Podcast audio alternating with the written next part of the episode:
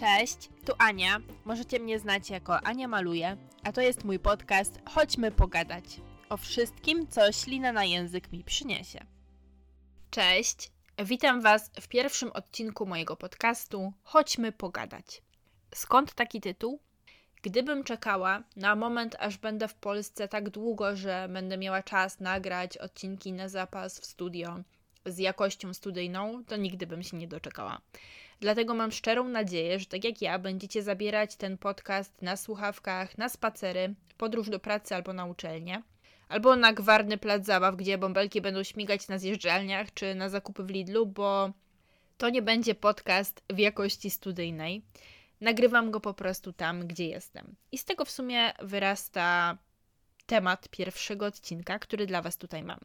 Swój podcast tworzę dla takiej młodszej siebie. Jeśli ktoś będzie oczekiwał tej dykcji jak w teatrze, to na pewno znajdzie sobie inny, jest ich cała masa, a ja nie będę miała żadnych hard feelings. Tytuł pierwszego odcinka to Zacznij tu, gdzie jesteś. Bo jest takie znane powiedzenie: Zacznij tu, gdzie jesteś, z tym, co masz, i zrób to, co możesz. Do prawdziwego autora tych słów chyba nigdy się nie dokopię, bo wiecie, jak to jest w internecie, ktoś komuś coś przypisuje, a potem się okazuje, że osoba, której to przypisano, to nie jest osoba, która to powiedziała. Ale w zasadzie autor tych słów nie ma tutaj większego znaczenia, tylko liczą się same słowa.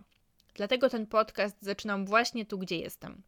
Nie jutro, nie w grudniu po południu, nie jak skończę kurs, nie jak zdobędę dodatkową wiedzę na temat nagrywania podcastów, tylko właśnie dzisiaj, tu i teraz, tu gdzie jestem. A gdzie jestem? Jestem w pokoju hotelowym w Wietnamie, na pięknej wyspie Fukok. W zasadzie jestem tam, gdzie pieprz rośnie, bo zwiedzałam dzisiaj taką farmę, gdzie rośnie pieprz. Pogryzły mnie pluskwy, trochę boli mnie gardło i być może to słychać. E, no i zastanawiam się, czy zaraz głośno nie zacznie chodzić pokojowa lodówka e, i nie będziecie mieli tutaj atrakcji dźwiękowych. Dlaczego wcześniej to nie był moment? Skoro już mówię o tym, żeby zacząć tu, gdzie się jest, od razu przyznam się, że nie zaczęłam tu, gdzie jestem i z tym, co mam. Najpierw dlatego, że miałam operację. Potem po pierwszej operacji w zasadzie okres rekonwalescencji, nie mówiłam wyraźnie, nie miałam dobrej dykcji i zaraz szykowała się druga operacja. Potem miałam depresję, potem szykował się jakiś wyjazd, potem pralka za głośno chodziła i tak odwlekałam to w nieskończoność, chociaż bardzo chciałam to zrobić. Tylko, że czekanie na idealny moment nie ma żadnego sensu, bo idealny moment nie istnieje. Albo inaczej, idealny moment istnieje i jest to dokładnie teraz. Zaczynając teraz, masz coś niesamowicie cennego i tym czymś jest entuzjazm. Ja sobie chciałabym pozwolić w tym podcaście na bycie całkowicie sobą. I przychodzi mi do głowy metafora, która pewnie nie każdemu się spodoba, ale nie znajdę lepszej, bo ta wydaje mi się najbardziej adekwatna. Wyobraź sobie, że masz partnera, który. Hmm, jakby, jaką tu aktywność wybrać? Weźmy grę wstępną. Uwielbia pieścić cię i rozpalać cię, sprawia mu to ogromną przyjemność, lubi widzieć, jak się wijesz i robi to z ogromnym entuzjazmem. I wyobraź sobie też swojego ex, który zabierał się za to z niechęcią, z poczuciem obowiązku, z taką myślą, która była widoczna w każdej komórce jego ciała, że w zasadzie to odwala tę grę wstępną tylko po to, że ma poczucie, że ona jest w jakiś sposób potrzebna i ty jej potrzebujesz, ale entuzjazmu w tym nie było. I nawet jeżeli oni obydwoje robiliby dokładnie to samo technicznie, w taki sam sposób, nie wiem, mieli języki takiej samej szerokości, grubości, giętkości, zwinności i wilgotności, no to byłyby to moim zdaniem dwa zupełnie inne doświadczenia. Nie wiem, czy się zgodzicie, ale ja uważam, że entuzjazm jest czymś niesamowitym. Panowie sobie mogą wyobrazić odwrotny przykład, ale jeżeli ktoś robi coś z entuzjazmem, z taką energią po prostu chcenia robienia czegoś, to jest to coś zupełnie innego niż robienie tego bez entuzjazmu. Nawet jeżeli technika i wszystko inne są takie same. Więc nagrywam teraz, tu gdzie jestem, z tym co mam i robię to, co mogę. Z tym co mam, no właśnie. Pamiętam jak chodziłam dawno temu na karate. I celowo mówię, że chodziłam na karate, a nie trenowałam karate, bo nie byłam w tym dobra ale byłam dość regularna i po prostu chodziłam. Hmm, I ludzie, którzy zaczynali trenować, w zasadzie dzielili się z grubsza na dwie grupy. Pierwsza to były osoby, które po pierwszym treningu, albo już nawet na ten pierwszy trening, miały kupione cały strój, jakieś ochraniacze, wszystko. Wszystko było skompletowane. A druga grupa to osoby, które mm, ćwiczyły przez pierwsze pół roku w spodniach od dresu, w losowym t-shircie i boso, bo w zasadzie wszyscy trenują boso.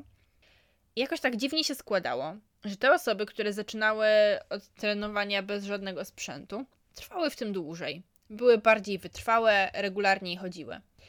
Nie wiem, czy ma to jakiś związek z cnotą dochodzenia do czegoś, z zapracowaniem na coś, ale było to bardzo ciekawe spostrzeżenie.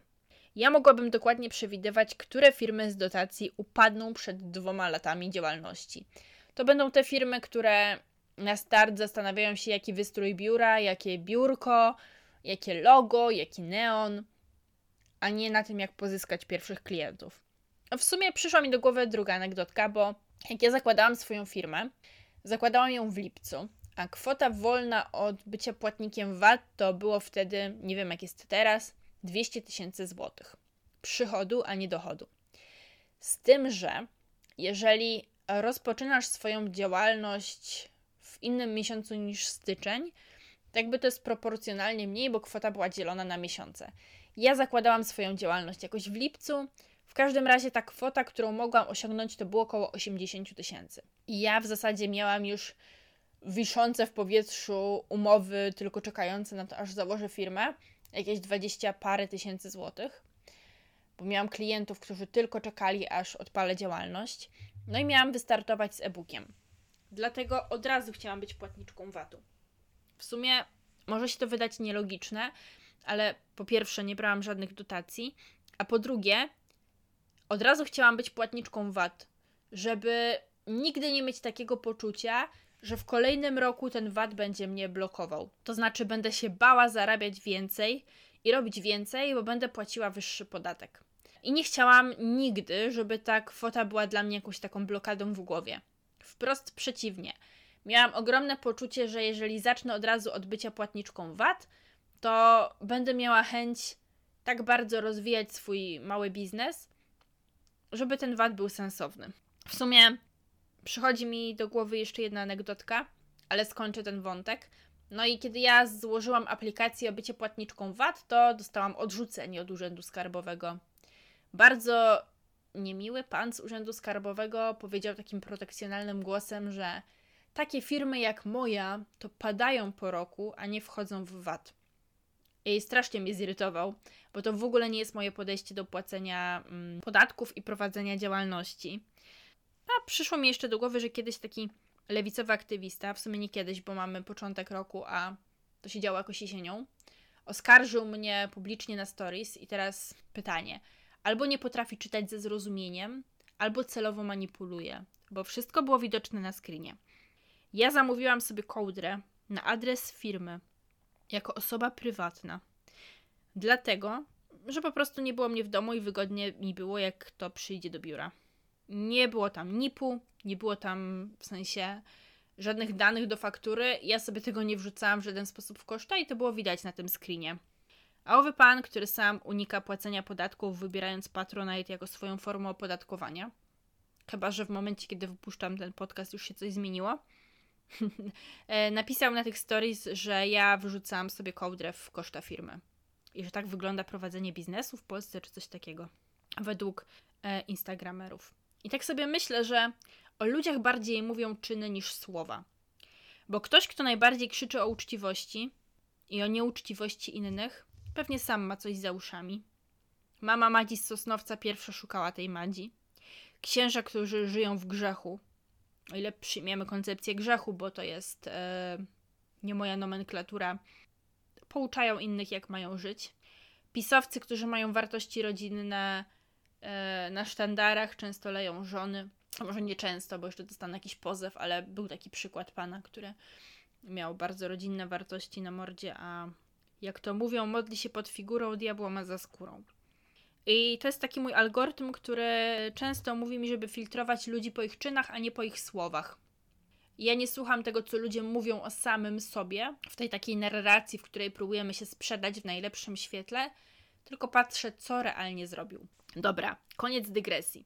Ja po prostu uważam, że jeżeli naprawdę chcesz ćwiczyć, to nie będziesz czekać, aż uzbierasz na karnet na siłownię. Albo aż skończy się luty, w sumie jest połowa miesiąca, już się nie opłaca, poczekasz do marca. Nie będziesz czekać, aż pojawi się jakiś kod na śliczne ciuszki do ćwiczeń z Oceans Apart. Tylko odpalisz trening z YouTube'a i go zrobisz na podłodze, na dywanie, w t-shircie, który po prostu masz. I swoją drogą ja właśnie zrobiłam dzisiaj trening nad basenem i prawie do niego wpadłam, bo się pośliznęłam. Ale to nie ma znaczenia, bo nie czekałam na powrót do treningów do czasu, aż wrócę z wyjazdu, będę w domu, będę w swoim mieszkaniu, będę miała swoje gumy i swoje stroje do ćwiczeń. Zrobiłam to, co mogłam, tu gdzie byłam. Czasami korci nas, żeby nakupować różnych rzeczy.